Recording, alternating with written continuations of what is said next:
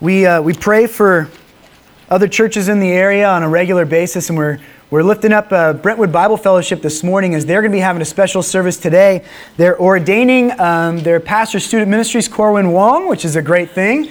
It is uh, excellent to see the body of Christ building up new elders and pastors that the church might be uh, led by faithful people who are, un, uh, are in compliance with the word and who understand what God wants for his church. And so we rejoice in that. If you're a friend of Corwin's, go ahead and hit him up on Facebook and tell him that you've been praying for him, that you're thankful for the work that God is doing in his life. And, and it's good to see new people ordained, especially in light of the fact that some of our older ministers are passing away. This last week, we learned of the, the death of Billy Graham um, who was 99 years old, went to be with the Lord.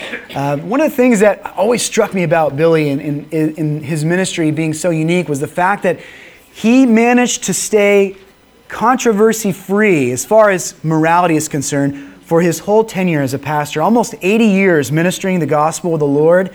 And there was never a serious threat to his his reputation as a man of holiness. He really loved the Lord and put the Lord first. And I've always looked up to him for the fact that, that he cared about making sure that he was above reproach so that people would not slander the name of Christ for a mistake that he was making in his life. And yet he was still a man of humility and was willing to admit his faults and his, his failings and, and, and ask for prayer. And uh, I also appreciate how important prayer was to his evangelistic ministries. the fact that um, I once met a, a person at a Christian concert, and we were talking about how the Billy Graham crusade was coming through the area. And he says, Yeah, our church has been praying as a church for the last three months because we're on the prayer team for that crusade.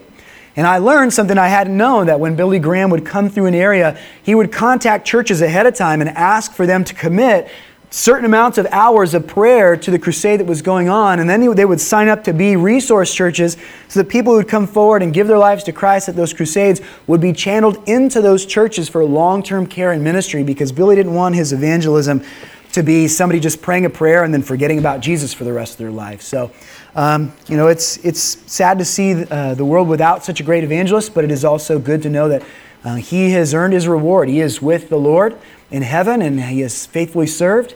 And we're very, very grateful to know that, um, that his ministry has impacted literally hundreds of thousands of people and will continue to impact the world through, through their ongoing testimony. So we've got our Bibles open to Luke chapter 23. If you've uh, you might have noticed we've got families in here. There are little ones with us, and that's perfectly all right. So don't be too embarrassed if you've got a baby making noise. I'm assuming my three year old will be rivaling any of your children for attention today, this morning. But we, we appreciate family worshiping together. That's something that we care about. As much as we support Children's Church and we love that we've got people who are volunteering to do that, we're also always welcoming of kids being in with their parents because we want them to see right away their parents' love for the Lord and their commitment to worship Him. And so it is worth it for us to have to fight through a little distraction every once in a while to know that these little ones are being able to see the example of godliness in their parents and in you, other church members, who are here to praise and honor our King. So um, we're going to give an extra measure of grace for those families that are, are here today with their little ones, and we're very, very grateful to have them and to worship with them. Well, we're going to be spending our time in chapter 23 today. Uh, if you haven't turned there yet, you can. But way back in chapter 9 of the Gospel of Luke, Jesus gave his disciples a glimpse of what he would be up against later in his ministry. He gave them a foreshadowing of what is now developing as we have made our way all the way to Luke chapter 23.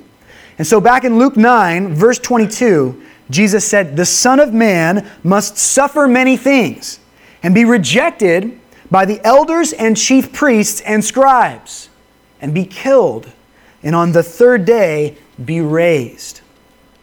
He also went on to say in verse 44 of the same chapter, in the same section of discourse, said, Let these words sink into your ears. The Son of Man is about to be delivered into the hands of men.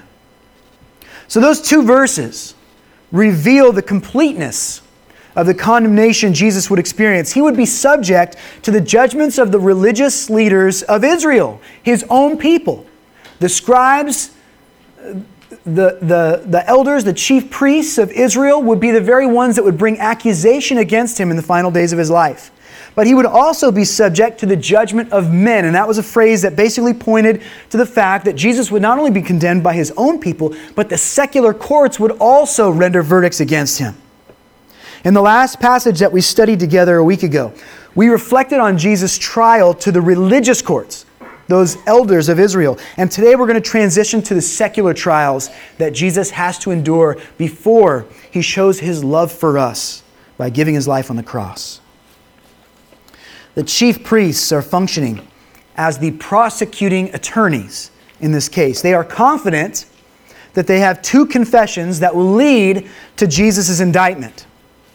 First of all, Jesus didn't deny that he is the Christ. Remember, we talked last week about how that, that title Christ is the same as Messiah. It literally means the one who is anointed, and it points to Jesus' role as king over Israel and beyond that over all things. And so Jesus did not deny that he was the Christ. And the elders are going to use that against him in this courtroom that we're going to see today. Jesus, secondly, didn't deny that he is the Son of God. Essentially, this is a claim to deity, is confessing that he is divine before them. He has been worshiped by people. He did not stop them from worshiping him. He is Emmanuel, God in the flesh. And he has a special authority from God that enables him to do the kind of ministry he's been doing. Now, in the minds of the prosecution, that's as good as a confession. And they're hoping to convince the Roman courts that a man who thinks this way about himself is a threat to the empire and needs to be eliminated. And so we are in Luke chapter 23 today. And we are going to begin reading starting in verse 1. Then the whole company of them arose and brought, before, brought him before Pilate. And they began to accuse him, saying, We found this man misleading our nation and forbidding us to give tribute to Caesar, and saying that he himself is Christ, a king. And Pilate asked him, Are you the king of the Jews? And Jesus answered him, You have said so. And then Pilate said to the chief priests and the crowds, I find no guilt in this man. But they were urgent, saying, He stirs up the people, teaching throughout all Judea, from Galilee even to this place. When Pilate heard this, he asked whether the man was a Galilean. And when he learned that he belonged to Herod's jurisdiction, he sent him over to Herod, who was himself in Jerusalem at the time. And so, a historical figure enters the storyline at this point a man who finds himself in a place of great responsibility. Pontius Pilate served as the governor of Judea from 26 AD to 36 AD. The ancient historian Philo described Pilate as inflexible, stubborn, and cruel, which in many ways was par for the course for a secular leader in those days. Though there is evidence that Pilate was probably more fair than many of the Roman rulers that we encounter in the New Testament uh, scripture. As the governor of Judea, he delegated responsibilities um, his delegated, delegated responsibilities were to handle the financial affairs of the state, to supervise the enforcement of Rome's laws, and to also command the Roman troops that enforced those laws. That was basically what Pilate was in charge of there in Judea. And Jerusalem, of course, was a part of that region of Judea. How exactly are empires traditionally built in human history? They are seized by power, by force, by war. This means that the Roman Empire was constantly struggling to govern the people who did not desire to be governed by them. As they expanded their territories by the sword and shield, they would win an area, a region, which would now become theirs, and they would be blessed and benefited by the resources of that nation they have conquered. But the people who lived there would then be unhappy to be ruled by this foreign government that was over them now. Their culture would have to change to adapt to Rome's rule. They would have to give more tribute and tax because of the fact that they were conquered. And so it was a constant struggle and strife. There was always tension under the Roman rulers to keep the peace and to keep these conquered people from rising up again and trying to push off the yoke of the Roman rulers. Though Pilate's normal home was roughly 25 miles northwest of Jerusalem in a town called Caesarea Maritima. During the Jewish festivals, such as this festival we've been studying about, Passover, that is occurring in, in Jerusalem, he would by necessity stay in the city of David because he wanted to make sure he was there in case a conflict arose. These festivals were an annual time of nationalistic pride and reflection, and that caused the Roman officials to rightly pay close attention to the people at this time. They did not want the fervor and this, this national pride to stir the people up into some kind of a rebellion or uprising. And when this large assembly of, of Jewish religious leaders sought to bring Jesus before this Roman governor on an early Friday morning, uh, they were careful. They knew that their midrash, their, uh, their law, had made it um, illegal for them to go into the Roman consulate and then partake in Jewish worship in the same time frame. So they didn't want to go into where, where Pilate was. They sent a messenger in asking and requesting counsel. And then Pilate obliges by coming out into the courtyards where they were allowed to go to hear their case. According to verse 2, the chief priests levied three different accusations against Jesus. First of all, they claimed that he was misleading the nation of Israel. Now, that word misleading there is, is loaded with meaning. It, it, infers that Jesus is another one in this long line of recent insurgents who had begun to rile up the people of Israel had begun to, to preach against the oppression of Rome and the heavy taxes that were upon them, and had been trying to gain support so they might build a militia, an army to rise up against Rome. So when he says that Jesus is misleading the nation of Israel here, they were claiming that he was trying to incite rebellion. Second claim that they make against Jesus is this they uh, they believe, or they don't really believe it, but they claim that Jesus is forbidding people to pay taxes and tribute to Caesar. Now, we know because we've read through the Gospel of Luke together that that's just categorically a lie. In fact, Jesus had instructed his disciples to do the very opposite thing. A Pharisee, some chapters ago, had already tried to catch Jesus in a catch 22 scenario he was trying to make him look either bad to the people who didn't want to pay taxes or bad to the Roman government, so they might accuse him of being a rebel rouser. And in Luke 20 25, they asked him, Should your followers pay taxes or not? And Jesus replied by saying, Render to Caesar the things that are Caesar's, and to God the things that are God's. So Jesus was not primarily concerned about lessening the financial burden on the Jews for their taxes they had to pay for Rome. He says, listen, if you're under Rome and they're your government and they're demanding taxes, then be a good citizen and pay them. Um, and yet here we have the elders and the chief priests claiming that he was saying the opposite. But don't forget, Jesus even had a tax collector amongst his disciples. He was a friend of the very people that many of the Jews rejected because they were the ones who had to come into the towns and the, and the areas where the Jews lived and collect the taxes from them. And yet Jesus showed mercy and kindness to these very men who were doing a service to the nation of Rome by collecting these taxes. So Jesus was not against uh, the taxation of the people. And yet, this is one of the charges that is on his docket. Thirdly, they claim that Jesus calls himself the God sent King of the Jews. This final charge cast Jesus as a threat to the sovereign authority of the empire, and by extension, the authority of Pontius Pilate himself as a governor of the Roman Empire. Jesus was indeed the King of the Jews, but Pilate didn't understand that. And then again, uh, neither did many of the Jews understand that Jesus was their, their king, the promised anointed one that God would send.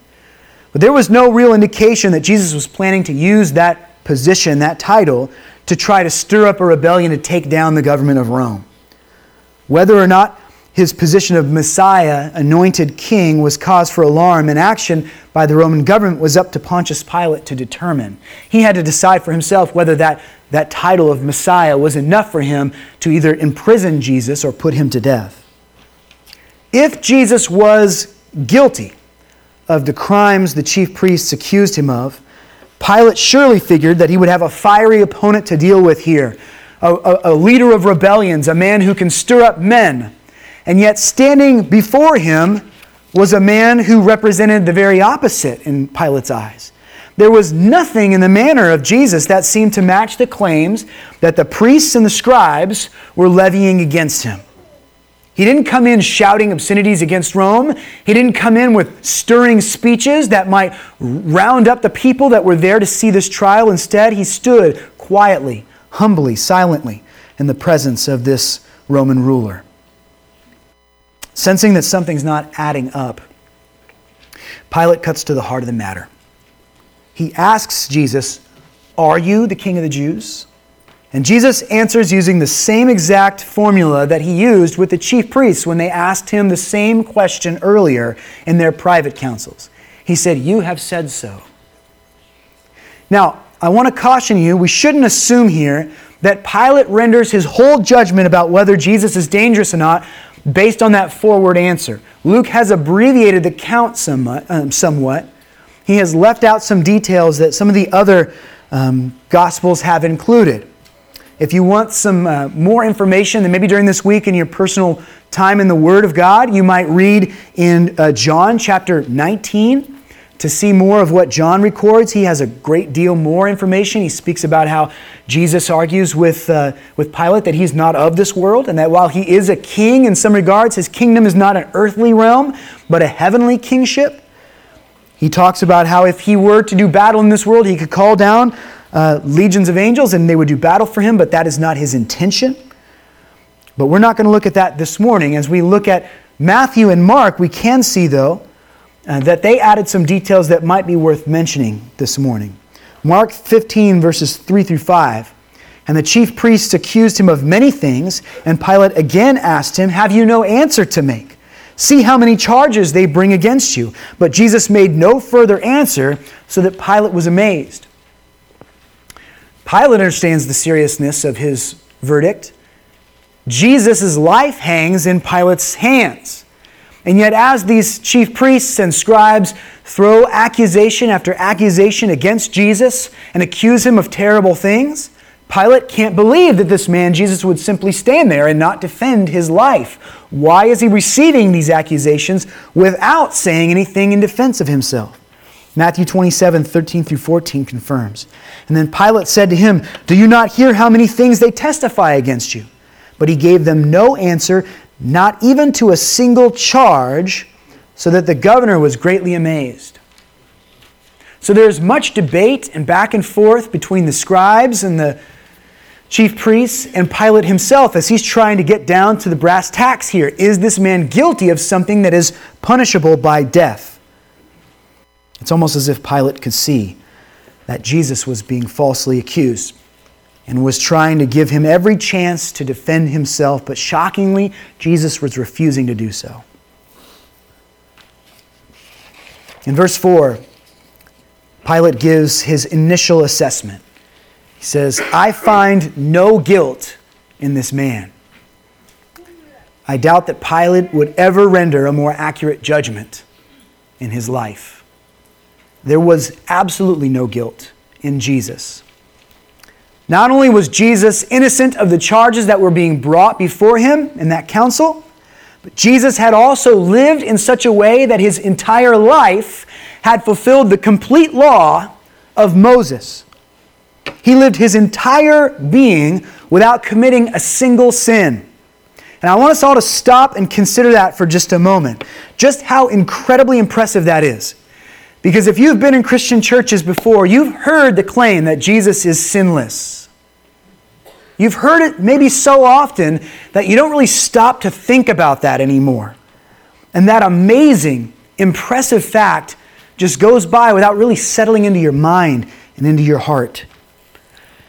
If you really set yourself to the task, if you were determined to put all your energy and commitment into going one single day without in any way offending the God who created you. The God who you were made to honor and to worship. Do you think you could do it? One day, 24 hours. Now remember, to sin is not just to break the legal laws of America. You could probably go a whole day and not break the law. Although if I drove my car, I doubt I could pull it off. if I had to drive anywhere that day, I'd probably break some kind of a law. Uh, but it's more than just the laws of the land that lead to sin, right? There are sins of commission, where you do something that is against the written law, but there's also sins of omission. Could you go a single day fulfilling the commands that God has given to you to love one another and to care for your neighbor and to forgive and to even love your enemy? Could you keep all of those commands for a 24 hour stretch of time? There is a heart of wickedness behind our sin. Sin is not just the things that other can see in us, but sin is often the hidden thing in our heart, in our mind, the feeling of pride that we have that we have no business having, the feeling of jealousy we have, or envy towards another person's possessions or blessings. Could you go a whole day without thinking ill of someone else? Could you go a whole day without thinking you deserved better than you really deserve? Without seeing the, the good needs of the people around you and not meeting those needs for whatever reason. Jesus did it. Jesus didn't just do it for 24 hours, He did it for every waking second of His life. Every moment He walked this sin infested planet where temptation broiled all around Him, Jesus was faithful to God. He did it even as a small child, tiny in stature and contending with immaturity and limited experience, he still was able to walk through the world without ever having sinned. In his book, Who is Jesus? Greg Gilbert puts it like this That's what's so astounding about the fact that Jesus was sinless. He did everything right. He said everything right. He thought everything right.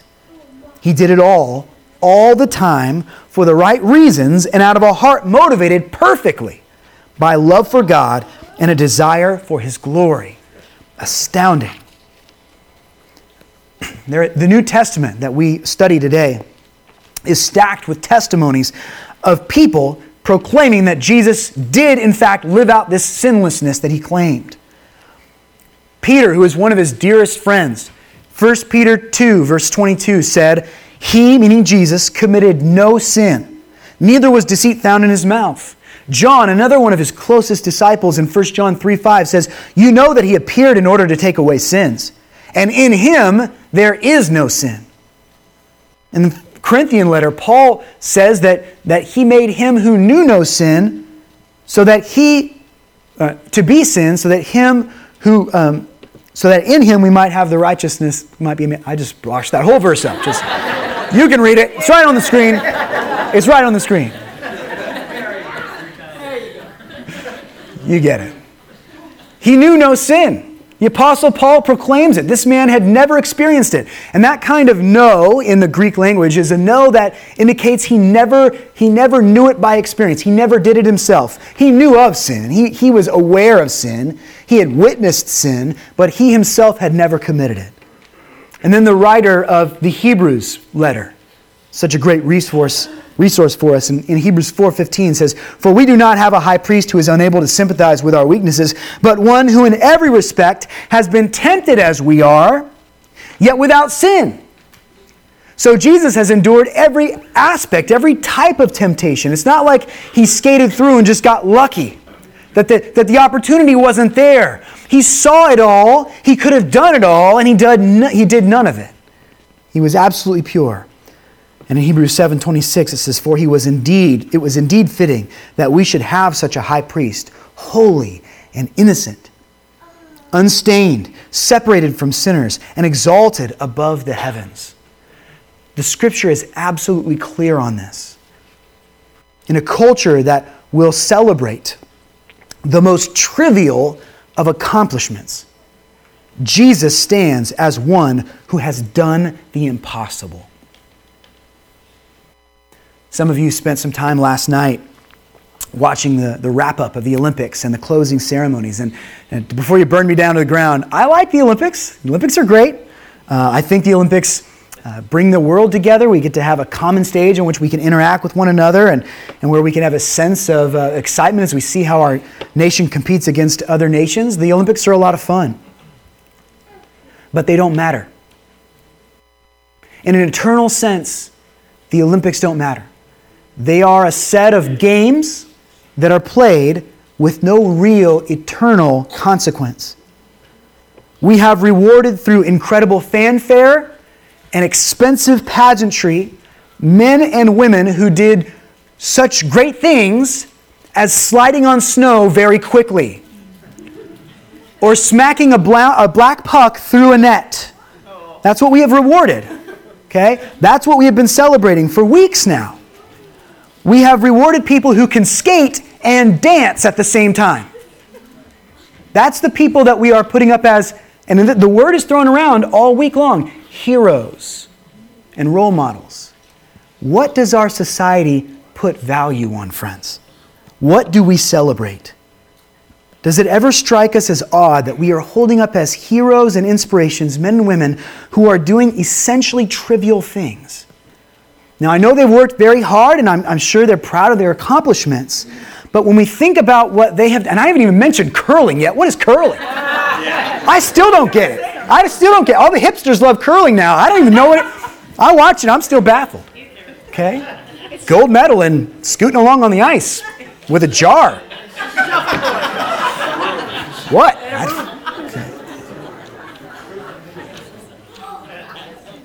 Friends, Jesus never sinned.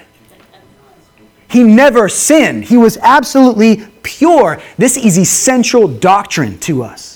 We must believe this or we have no salvation. If the Jesus you worship was better than everybody else but still had his faults, then you don't have salvation right now. And I urge you to examine the truth of the gospel because Jesus' perfection was essential to your redemption. If, if Jesus goes to the cross and owes God anything, then his death on the cross will pay for what he owed to God and nothing more. But the fact that your perfect Savior walked through this life, defeating sin at every step, at every turn, and then went up a hill and gave his life and bled meant that he was giving his very essence so that sinners like you and me might have our debt paid in full by someone better than us. His perfection is utterly unique and at the same time absolutely crucial to the redemption he brings to fallen man. And so when Pilate, when Pilate says, I find no fault in this man, he doesn't know how right he is. He doesn't know just how truthful that statement has become. Jesus is free of guilt, but his convictions, Pilate's convictions, he sees that Jesus is free from guilt, don't carry on into righteous actions. Because though he knows he should not condemn this man, he is afraid. Pilate, in his heart of hearts, is worried that by doing the right thing, he's going to anger a whole lot of people who want to do the wrong thing. And so he begins to get the feeling that judging this man rightly is not the most practical thing for him to do at this point. Truth is about to take a back seat to expediency in the story of Jesus' trial. These chief priests were urgent, the scripture tells us. They intensified their claims against Jesus. They insisted that he was a guilty man, though they offered very little in the way of actual evidence. Their arguments mention that Jesus had stirred up the people from Galilee all the way to Jerusalem. Now, they did that to show that this is not some small town rebel rouser, that his influence is widespread. They were hoping to cast him as a major threat to not just Jerusalem, but to the whole region over which Pilate was governor. But in mentioning these things, there was an unexpected result of the argument. Pilate grabs onto that. He finds himself in a difficult situation. He doesn't want to condemn this man. But at the same time, he realizes that if he doesn't, if he does what is right, then he's going to have a whole nation of priests angry at him. And so, to avoid any kind of an uprising, he says, Well, if this man is a Galilean, then really what we need to do is we need to send him to go talk to Herod. You see, Pilate was the governor of Judea, but there was a man who was particularly in charge of the region of Galilee which Luke covered in the first nine chapters of his gospel as the first place that Jesus did the bulk of his ministry.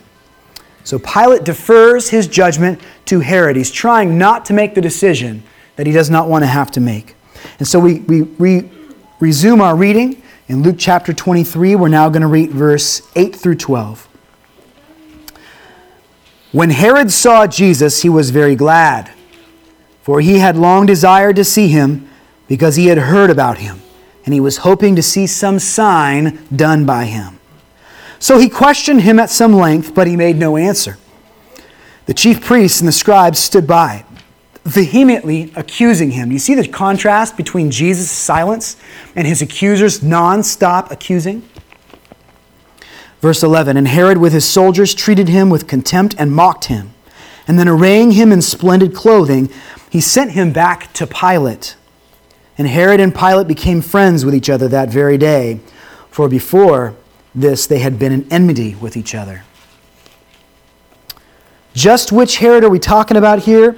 I know there are several mentioned in the New Testament, so just to clarify, this is not the Herod who some 30 years earlier had tried to have the little baby boys in Bethlehem put to death in an attempt to kill this Messiah that he had heard about from the wise men. It wasn't that Herod, that was Herod's father. Herod Antipas, the Herod we're dealing with today, was also referred to sometimes as Herod the Tetrarch. He had inherited one fourth of his father's um, region of rule, and he was in charge of Judea and Jerusalem. Uh, Antipas feuded with John the Baptist earlier in the Gospel of Luke, and we're going to talk about that in just a second. Eventually, he would be responsible for John the Baptist's execution. There is one other uh, Herod that you'll read about later on in the book of Acts, which is also written by Luke, and that's Herod Agrippa I. He um, appears in chapters 25 to 26, where Paul has this divinely um, given opportunity to preach the gospel even to those who were in charge of Judea. So, this Herod that we're talking about today is Herod Antipas. Now, sometime before, um, well, before we get there, if you've watched a movie about the Passion of Jesus Christ, you've probably seen Herod depicted as this worldly party animal who thinks of Jesus as a party trick and is really frivolous in his approach to judging Jesus. And that is not entirely an accurate historical description of this man. Looking back at Matthew 14 and particularly Mark 6, we can see some evidence that Herod had some personal concerns about Jesus. There was a motivation for him to see this man and to judge for himself whether he was the person that popular opinion had called him to be. Was this truly a prophet? Was this truly a man with miraculous power? You see, sometime before, Antipas had d- divorced his wife. And that wasn't uncommon, but he did something mm, even taboo amongst the Romans. He went and married his brother's wife. Her name was Herodias, ironically. I have a friend whose name is Chris, and he married a Christie. And that's a confusing household. So Herodias married, uh, married Herod, the king, and there was some controversy about this. And John the Baptist was bold enough to preach publicly against this unlawful wedding. He called it immoral, and he said and urged Herod to repent of it and to get right. Now, Herodias, his new wife, was not happy to hear that there was a man preaching against her new union. And so she came to her husband Herod and asked him to put John the Baptist to death. But Herod found himself at that point in much the same position that Pilate finds himself in here in chapter 23. John the Baptist was at the height of his ministry and influence, and people believed and declared that he was a true prophet of God. Now, if Herod were to have put John the Baptist to death at that point in time, then he risked causing an uprising or a riot of his own. So he deferred. He did not put him to death. Herodias did not forget, though, and sometimes later, um, she manipulated her husband. She sent her young daughter in to dance in such a way that uh, during a party of the kings that everyone was impressed and the king in his pride promised to give her anything she wanted up to half of the kingdom and she went and conferred to mom, and mom said, I want John the Baptist's head on a platter. And so Herod, at that point, in order to save face in front of the other rulers that he was dining with that day, called for the arrest and the execution of John the Baptist. Matthew 14, 1 through 2, gives us some really interesting insight into how he felt about pulling the trigger on that execution. You see, within months of the preaching ministry of Jesus um, beginning and gathering steam in this area that Herod ruled over, he began to grow in popularity and people began to report of Jesus' miracles. Herod listened closely to this. The news that Jesus was performing miracles made him very nervous because he himself was a superstitious man.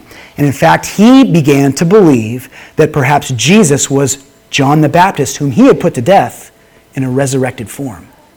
Look at Matthew 14, verses 1 through 2. At that time, Herod the Tetrarch heard about the fame of Jesus, and he said to his service, uh, servants, This is John the Baptist. He's been raised from the dead. That is why these miraculous powers are at work in him. So, how does Herod feel about Jesus? He's nervous about this man. He's fearful about this man. He's second guessing his decision to have John the Baptist beheaded, and he believes that perhaps this is a man who's going to bring div- uh, divine judgment and, and uh, condemnation upon himself. Now, Herod, in his fears, has an opportunity. This man who could possibly be a threat to him has been captured and has been brought into the Roman courts, and now he gets to render a verdict over him. More than that, he gets to see if there really is any truth to the popular opinion that this man has divine power. And so he is excited to see these miracles, not just for entertainment's sake, he's excited to see if this is a man he really needs to be worried about, or whether the claims were false, or whether he's just a, a, a, a pop culture icon that people have embellished and lied about his power. And so he's grateful to see that, he, that Jesus is in custody. Verse 9 tells us that Herod questions Jesus at length, but Jesus simply stood there in silence, choosing not to defend himself. You're sensing a pattern here.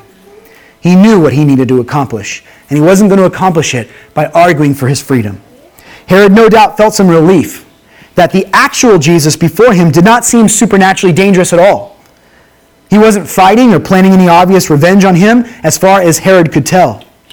Uh, and so Jesus, being silent before his accuser, does not threaten Herod any longer.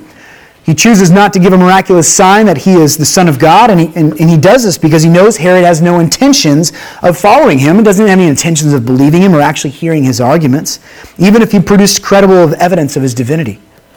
For Jesus to waste his breath defending his honor would be like casting pearls before swine in this moment, and it would be counterproductive to what he hopes to accomplish. The Father in heaven is the only judge that really matters to Jesus right now. God the Father knows his innocence. And so the chief priests and scribes accused Jesus of much during this time of inquisition before Herod. While Herod's guards begin to latch on to this man's silence, they begin to mistreat him, they begin to belittle him and berate him. They mockingly put a robe of purple, a royal robe, upon his shoulders, and then Herod decides to send him back to Pilate. I think this might be some kind of inside joke from ruler to ruler, saying, Here's this king you sent me. In other words, what, what, what Herod is saying is this guy's not a king. He's not a real threat. Just do with him whatever you want to do with him. Can you see now why verse 12 tells us that Herod Antipas and Pilate became friends that day? Herod is now relieved that the man he thought was a potential threat to him walking around the countryside is no threat at all. And he's also relieved to know that Pilate's going to do something about it. So he sends it back to Pilate. And then from that point on, Pilate and, and Herod, who used to be contentious towards one another, we don't know why, but from that point on, they were allies, they were friends. It was actually an act of respect for Pilate to defer that judgment to Herod. And so perhaps Herod was also impressed that Pilate treated him with respect in that moment. But while one of Pilate's relationships is improving, the dilemma that Pilate hoped to avoid would remain unresolved. Here is the man back in his own courts that he does not want to condemn, and yet there is an angry mob insisting that he put him to death. Now, Pilate is described as having a similar uneasy feeling about this man from Galilee. He had perhaps a sinking feeling that there was some reality to these claims, that Jesus was not just an insurgent, but perhaps even one sent of God. So he had tried to defer, he had tried to wash his hands from the responsibility. He had tried to put Jesus off so that he wouldn't be responsible for the man's death. But you just can't put Jesus off, can you? Friends, we cannot just push Jesus to the side. And unfortunately, we live in a world where many who have heard the name of Jesus preached, many people who have been confronted with this eternal truth that they are not just here from some cosmic accident or chance, but they are actually put here for a reason by a God who governs all that is made and is natural, that fact that Jesus was in fact sent to save and to pay the penalty for sins which we have all committed, that is a truth that many in this world would rather not have to render a judgment on whether it is true or false. The vast majority of the people in this world probably push that off for a later time. They are deferring Jesus just as Pilate tried to defer Jesus by sending him off to Herod. And there are many reasons why people do that, don't they? Some say, you know what, I'm a young person. My life is before me. I want to experience a little bit of freedom before I come under the yoke of any kind of a lord or ruler. So there's plenty of time for me to decide what I want to do with Jesus. I'm going to put that off until later. And yet we all know that there is no guarantee that tomorrow is promised to us. There are so many other paths to examine that some people say, well, maybe Jesus is true, but how can I really know until I've examined every other possible path that's out there? And so let me take some time to think about it. And then they usually don't examine the other paths either. They just let Jesus kind of hang out to the side, and they don't really make a decision about him one way or the other. But they just say, yeah, one day I'll think about it. One day I'll get serious and I'll decide for myself what is true about not only this life, but eternity. Other people take their approach that, you know what, surely God has bigger things to deal with than me. My life is insignificant. God doesn't care whether I sin or not. So maybe I'll deal with Jesus at some point or time, but there's really no rush because I'm just one of seven billion people in the world, and uh, God doesn't really care what I'm doing or not doing. You see, there are several interesting reasons that people use to try to defer Jesus away from themselves, to try to not have to make a decision about who Jesus is. But eventually, it all boils down to this simple truth the human heart of sin has an agenda. And that agenda is contrasted to the rule of Jesus. When the truth of Jesus is presented to a free and rebellious heart like our hearts, and God tells us, listen, there is one who is greater than you, there is one with more power than you, and you have offended him. You owe a great debt to God, and you can only pay that debt off either by your own condemnation to hell, or you can have that debt paid to you by the one that I have sent, but you must give your life to him. You must surrender to his, his, his authority. When that question is posed to us, we tend to not want to have to answer it. We want to continue in this ignorant path of believing that we can just do what we want to do and God's not really going to mind all that much. Even a professing Christian, somebody who believes in Jesus, will often, in a sense, defer the, defer the authority of Jesus by not listening to his commands. Those who would call Jesus their Lord and King will often neglect to follow his rule and will act as if they are their own Lord and King, even though they profess him as the one who has authority over them. And in doing so, they try to play a game as Pilate has tried to play here with God. But, friends, you may push him away, but Jesus will be there again and again and again. There's a passage of Scripture that I often share to people who are going through difficult times. It's from Psalm 139. Listen to these words. You've heard them before. I'm sure you've, you've heard this passage in Psalm 139, verses 7 through 10, where David writes, Where shall I go from your spirit? Or where shall I flee from your presence? If I ascend to heaven, you are there. If I make my bed in the grave, you are there. If I take the wings of the morning and dwell in the uttermost parts of the sea, even there your hand shall lead me, O Lord. You cannot escape from God. You cannot push Him away. And if you trust the Lord and you're walking with Him, what a comfort that is to the soul.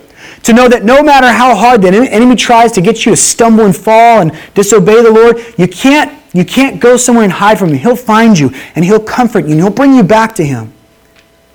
But that same section of verses should also be a stark warning to those who want to just avoid Jesus for as long as possible and never make a decision about whether they want to follow him or not follow him. And then maybe they could live free their whole life. And maybe at the very end they can make a decision on Jesus. We cannot afford to deceive ourselves in that way. There is nowhere where you can go where Jesus is not standing at the door and knocking and insisting that he is Lord and that it is only by trusting in him through faith that you have any chance of salvation in this life. Listen to the words that Paul wrote in 2 Corinthians 6, verses 1 through 2. He says, Working together with him, then, we appeal to you not to receive the grace of God in vain. For he says, In a favorable time I listened to you, and in a day of salvation I have helped you. And then Paul says, Behold, now is the favorable time. Behold, now is the day of salvation. Next week, we're going to continue on reading in Luke chapter 23, and we're going to see that Pilate, when faced with that question, with that verdict, must answer for himself does he confess that, that Jesus is innocent, or does he deny it and allow him to be put to death? We're going to see that he makes the poor confession. Every one of us in this room, every human being, every human being who walks this earth will have to decide one way or another how they see Jesus. This decision means that we must either confess that He is Lord or deny that He is truly the Son of God. If you confess that indeed He is Lord, you confess your sin before Him and receive His grace and mercy, then you belong to Jesus Christ. And from that day forward, God is calling you into a right relationship of obedience to Him. He wants to bless you, but it's not like this kind of fairy tale God who just flies into your life and gets you out of trouble, but then lets you go on and live however you want to live. He knows what is best for you, and He's saying, Child, trust me and come walk in the ways that I have determined for you and experience true blessing, experience true peace. You can choose to confess that Jesus really is Lord, or you can do as so many do and deny that Jesus is who he says he is. I want you to be very clear on this. If you choose to not make a decision about Jesus, you are choosing to deny him. There is no middle ground when it comes to where you stand with Christ.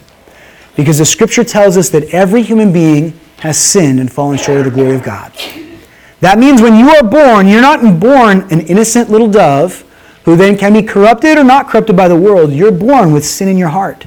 And that means that the default position for a human being who is born into this world of sin is that you are born an enemy of the God who created all things. You are a rebel to him, and you're in great danger. Until you come before the grace of Jesus Christ and the blood that he shed on that cross begins to apply to you in a redemptive way, you cannot call yourself a friend to God. But it is our hope and prayer at First Family Church and in every gospel preaching church that anyone who comes to the realization of their sin, anyone to whom the Holy Spirit makes clear the gravity of their offense to God and, and understands that truthfully we cannot just pretend like everything's going to be okay. We must receive the truth of God, how He has given it to us. It is our hope and prayer that everyone who sees that truth will truly say, This indeed is the Son of God. This is the Christ. This is the Messiah that Jesus has sent, that they will put their faith and trust in him, and they will experience a transformation that can only be won by his perfect blood. When Jesus cross, Christ goes to the cross, and we're going to be reading about this as we approach the Easter holiday, he did it to suffer for sinners like you and like me. He did it so that the penalty of sin that we have earned and we need to pay uh, for to a God of justice and truth would be paid in full by His account. That His death would cover what we owe to God, and that His resurrection would give us hope that we too can walk in a newness of life. But that only comes when Jesus is truly Lord, when we can confess that He is the King who alone has the power to save us and the will to do so. We pray that that would be the transformational truth that saves your life. Do not defer, defer Jesus Christ any longer. And if you are a believer who's walking with the Lord, but you haven't been walking with him, you call him king, but yet you, for all intents and purposes, are ruling your own little kingdom, then let today be a reminder that he will be there wherever you go. If you drift away, this Lord is going to confront you. And if you are truly a son or daughter of the king, Scripture tells us He will chastise, He will bring you back to Him, and through harsh means if necessary.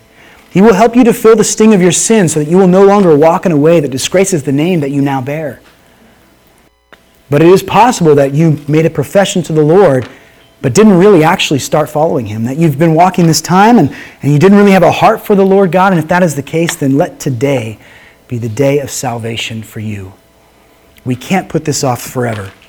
We know this is a decision that needs to be thought over carefully and prayed through, but do not put off for tomorrow what needs to happen today. Today is the day of salvation.